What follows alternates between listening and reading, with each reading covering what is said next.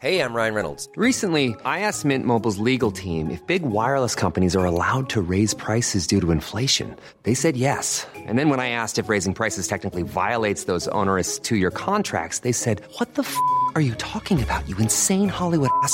F- So to recap, we're cutting the price of Mint Unlimited from $30 a month to just $15 a month. Give it a try at mintmobile.com slash switch. $45 upfront for three months plus taxes and fees. Promo rate for new customers for limited time. Unlimited more than 40 gigabytes per month. Slows. Full terms at mintmobile.com. I'm Sandra, and I'm just the professional your small business was looking for. But you didn't hire me because you didn't use LinkedIn jobs. LinkedIn has professionals you can't find anywhere else, including those who aren't actively looking for a new job but might be open to the perfect role, like me. In a given month, over 70% of LinkedIn users don't visit other leading job sites. So if you're not looking on LinkedIn, you'll miss out on great candidates like Sandra. Start hiring professionals like a professional. Post your free job on linkedin.com/achieve slash achieve today. Okay, let's go. I'm Mike Diggs, and this is me reading Wikipedia. What? All of it?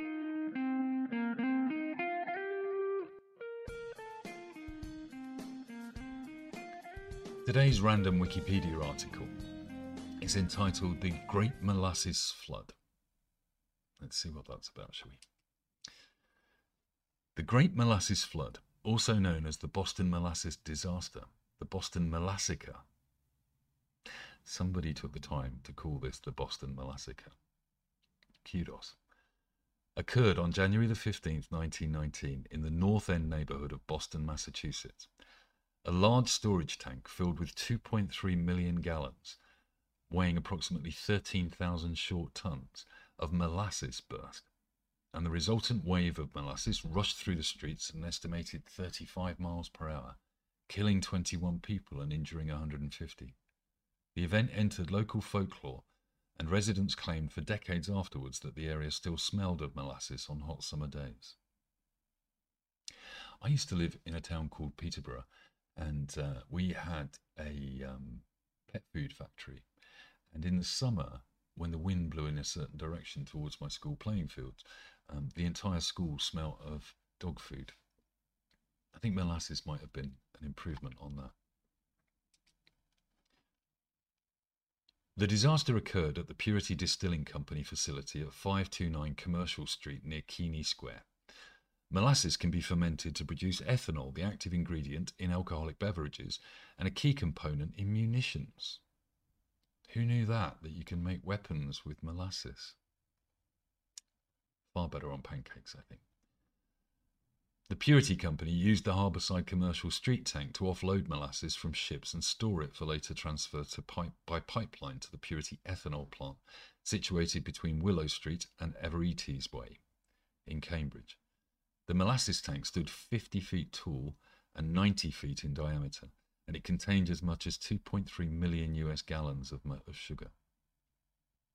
On January the 15th, 1919, the temperature had risen above 40 degrees, climbing rapidly from the frigid temperatures of the preceding days. And the previous day, a ship had delivered a fresh load of molasses, which was warmed to reduce its viscosity for transfer. Possibly due to the thermal expansion of the older cold molasses inside, the tank burst open and collapsed at approximately 12:30 p.m. Witnesses reported that they felt the ground shake and they heard a roar as it collapsed, a long rumble similar to the passing of, a, of an elevated train. Others reported a tremendous crashing, a deep growling, a thunderclap like bang, and a sound like a machine gun as the rivets shot out of the tank. Molasses' density is about 1.4 tons per cubic meter, 40% more dense than water, so it had a great deal of potential energy. The collapse translated this energy into a wave of molasses 25 feet high at its peak. 25 feet high of sugar moving at 35 miles per hour. A 25 foot tall wave of sugar moving at 35 miles an hour through the streets of Boston. The wave was sufficient force to drive steel panels off the burst tank against the girders of the adjacent Boston Elevated Railway's Atlantic Avenue structure, and to tip a sidecar momentarily off the El's track. L's track. Stephen Puleo describes how nearby buildings were swept off their foundations and crushed. Several blocks were flooded to a depth of two or three feet. Puleo quotes a Boston Post report. Molasses, waist deep, covered the streets and swirled and bubbled about the wreckage. Here and there struggled a form. Whether it was an animal or a human being was impossible to tell. Only an upheaval, a thrashing about in the sticky mass, showed where any life was. Horses died like so many flies on sticky flypaper. The more they struggled, the deeper in the mess they were ensnared. Human beings, men and women, suffered likewise. The Boston Globe reported that people were picked up by a rush of air and hurled many feet. Others had debris hurled at them from the rush of sweet smelling air. A truck was picked up and hurled into the Boston harbor. After the initial wave, the molasses became viscous, exacerbated by the cold temperatures, trapping those caught in the wave and making it even more difficult to rescue them. About 150 people were injured, and 21 people and several horses were killed. Some were crushed and drowned by the molasses, or by the debris that it carried within. The wounded included people, horses, and dogs. Coughing fits became one of the most common ailments after the initial blast. Edwards Park wrote in one children's ex- of one child's experience in a 1983 article for the Smithsonian. Anthony Distasio, walking homeward with his sisters from the Michelangelo School, was picked up by the wave and carried tumbling on its crest, almost as though he was surfing. Then he grounded, and the molasses rolled him like a pebble as the wave diminished. He heard his mother call his name, and he couldn't answer. His throat was so clogged with the smothering goo. He passed out. Then he opened his eyes to find three of his four sisters staring at him. First to the scene were 116 cadets under the direction of Lieutenant Commander H.J. Copeland from the USS Nantucket, a training ship of the Massachusetts Nautical School that was docked nearby at the playground pier. They ran several blocks towards the accident and entered into the knee deep, sticky mess to pull out survivors, while others worked to keep the curious from getting in the way of the rescuers. The Boston Police, Red Cross, Army, and Navy personnel soon arrived. Some nurses from the Red Cross dived into the molasses, while others tended to the injured, keeping them warm and feeding the exhausted workers. Many of these people worked through the night, and the injured were so numerous that doctors and surgeons set up makeshift hospitals nearby in a nearby building. Rescuers found it difficult to make their way through the syrup to help the victims, and four days elapsed before they stopped searching. Many of the dead were so glazed over in molasses that they were hard to recognize. Other victims were swept into the Boston harbor and were found three or four months after the disaster. It's like um, Pompeii, isn't it? I imagine people entombed in in uh, like brittle candy and uh, and buried um, at the bottom of the Boston Harbor, only to be discovered months later. There may even still be victims down there. Cleanup crews used salt water from a fireboat to wash away the molasses and sand to absorb it, and the harbour was brown with molasses until summer. The cleanup in the immediate area took weeks, with several hundred people contributing to the effort, and it took even longer to clean the rest of Greater Boston and its suburbs. Rescue workers, cleanup crews, and sightseers had tracked molasses through the streets and spread it onto the subway platforms, onto the seats inside trains and streetcars to pay telephone handsets, into their homes, and to countless other places. Everything that a Bostonian touched was sticky. And here's a list of the dead, which I think I'll read. Patrick Breen, 44, a labourer. William Brogren, 61, a teamster. Bridget Clotherty, 65, a homemaker. Stephen Clotherty, 34, unemployed. John Callahan, 43, a paver. Maria Distasio, 10. William Duffy, 58, a labourer. Peter Francis, 64, a blacksmith. Flaminio Galerini. I probably said that wrong. Shall I try that one again? Flaminio Gararani, 37, a driver. Pasquale Iantosca, 10. James J. Kenneally, 48. Eric Lard, 17. George Leahy, 38. James Lennon, 64. Ralph Martin, 21, a driver. James McMullen, 46, a foreman. Caesar Nicolo, 32, an expressman.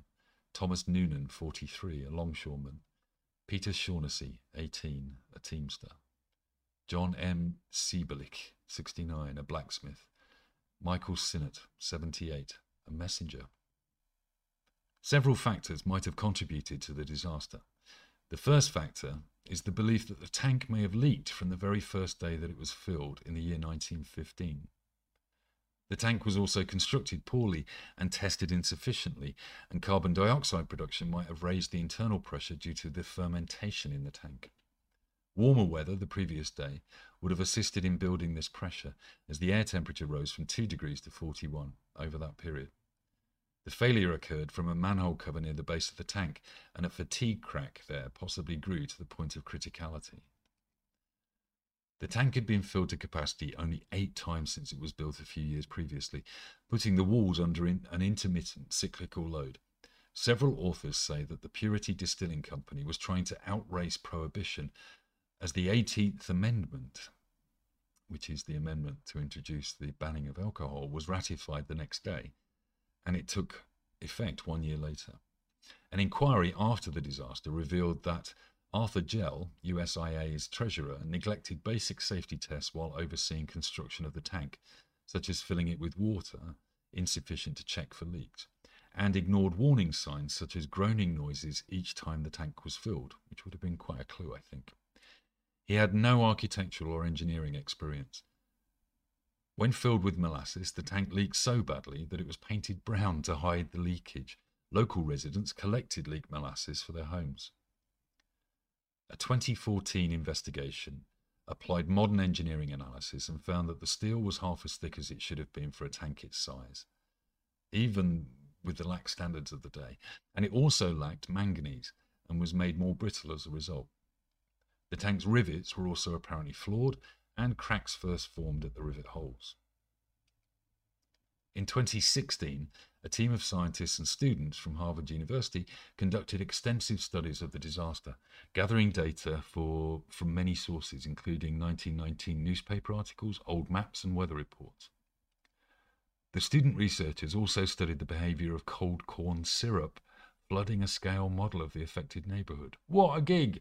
I would love to do that, building a model of Boston and then flooding it with corn syrup. Brilliant. The researchers concluded that the reports of the high speed flood were credible. Two days before the disaster, warmer molasses had been added to the tank, reducing the viscosity of the fluid. When the tank collapsed, the fluid cooled quickly as it spread until it reached Boston's winter evening temperatures and the viscosity increased dramatically. The Harvard study concluded that the molasses cooled and thickened quickly as it rushed through the streets, hampering efforts to free victims before they suffocated. The United States Industrial Alcohol Company did not rebuild the tank. The property formerly occupied by the molasses tank and the North End Paving Company became a yard for the Boston Elevated Railway. It is now the site of a city owned recreational complex officially named Langone Park. It should totally be renamed Molassacre Park. It features a Little League baseball field, a playground, and Boca courts. Immediately to the east is the larger Pua, uh, Puopolo Park, with additional recreational facilities. A small plaque at the entrance to Puopolo Park, placed by the Bostonian Society, can, commemorates the disaster. The plaque, titled Boston Molasses Flood, reads as follows On January the 15th, 1919, a molasses tank at 529 Commercial Street exploded under pressure, killing 21 people. A 40 foot wave of molasses buckled the elevated railway tracks crushed buildings, and inundated the neighborhood. Structural defects in the tank combined with unseasonably warm temperatures contributed to the disaster. The accident has since become a staple of local culture, not only for the damage the flood brought, but also for the sweet smell that filled the North End for decades after the disaster. According to journalist Edwards Park, the smell of molasses remained for decades a distinctive and unmistakable atmosphere of Boston. On January the 15th, 2019, for the 100th anniversary of the event, a ceremony was held in remembrance. Ground penetrating radar was used to identify the exact location of the tank from 1919. The concrete slab base for the tank remains in place approximately 20 inches below the surface of the baseball diamond at Langone Park. Attendees of the ceremony stood in a circle marking the edge of the tank and the 21 names of those who died in or as a result of the flood were read out loud. I'm going to scoot down to um, the See Also section to find our next article, and um, the one that uh, takes my well, there are two. Look, there's a Pepsi fruit juice flood and a London beer flood, so I think it will definitely be one of those because we're obviously on a on a flood tip, a tsunami of sugar at the moment. Thank you for listening to this uh, podcast. Um, I hope you enjoyed it and that you'll join me again tomorrow, hopefully, for the next one. Uh, if you want to leave a comment underneath, um, that's always great because um, computers like people commenting. So say anything you like. Um, maybe suggest something that I should read next. Uh, and I appreciate your company.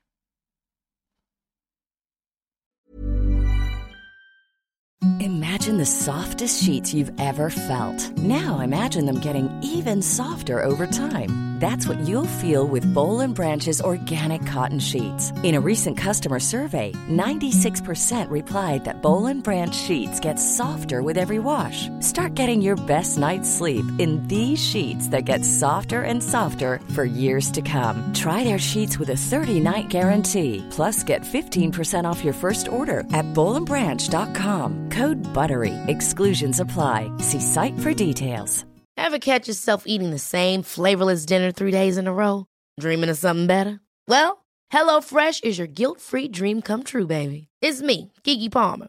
Let's wake up those taste buds with hot, juicy pecan-crusted chicken or garlic butter shrimp scampi. Mm. Hello Fresh. Stop dreaming of all the delicious possibilities and dig in at HelloFresh.com. Let's get this dinner party started. Even when we're on a budget, we still deserve nice things. Quince is a place to scoop up stunning high-end goods for 50 to 80% less than similar brands. They have buttery soft cashmere sweaters starting at $50, luxurious Italian leather bags, and so much more. Plus, Quince only works with factories that use safe, ethical, and responsible manufacturing. Get the high-end goods you'll love without the high price tag with Quince. Go to quince.com/style for free shipping and 365-day returns.